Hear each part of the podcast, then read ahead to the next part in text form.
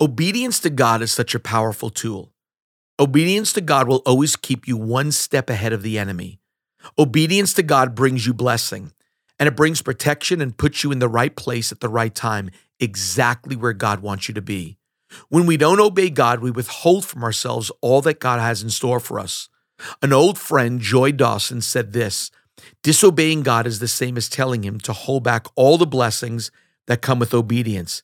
That is not only stupidity, it's insanity. We find this idea of being obedient to God in today's scripture reading. Jesus had been born, which is epic, but what happens after the Christmas story is as epic as well. The Magi were heading to the place where Jesus was. They had come to worship him and to bring him gifts. One of my favorite descriptions of their arrival is in verse 10 in the message paraphrase. They were in the right place, they had arrived at the right time. Think about it. They were in the right place and they had arrived at the right time. I want a life like that. I want to be in the right place at the right time. We only get there one way by being obedient to God. Too many of us, though we b- believe we can handle things on our own, as John Maxwell said, most Christians are educated way beyond their level of obedience. I know many people who are education smart, but not obedient wise. Education smart is good and helpful, but it isn't the same as obedient wise. You can't become obedient wise through education. When you are wise, you will be at the right place at the right time, and wisdom comes from obedience. Joseph shows us this truth. After the Magi leave, Joseph has a dream.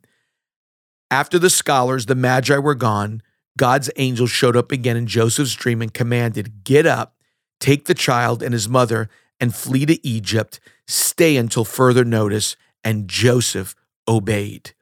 What happens next is monumental. King Herod, who learned about the Messiah through the Magi, when they initially arrived in the area, commanded that every little boy two years old and younger, who lived in Bethlehem was to be murdered. Here is the reality obedience to God keeps me one step ahead of the enemy. Think about it. Herod wanted to kill Jesus. Before that happened, first, God gave Joseph a dream that told him to leave. And then, second, Herod sends his men on a killing spree.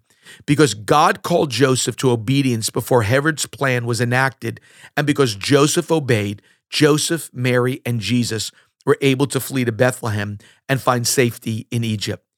It was a 40 mile journey for the new family.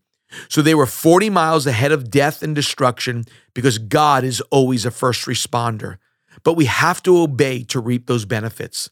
As Brother Andrew said, whenever, wherever, however you want me, I'll go.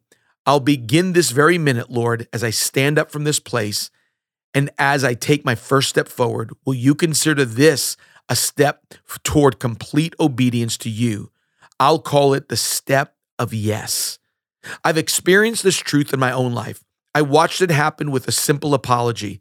I said something I should not have said, and the Holy Spirit convicted me. Called me to go to that person and apologize. Conviction was my dream, and that apology kept that relationship 40 miles ahead of the enemy's narratives to harm it and kill it. Obedience keeps you and me 40 miles ahead of death.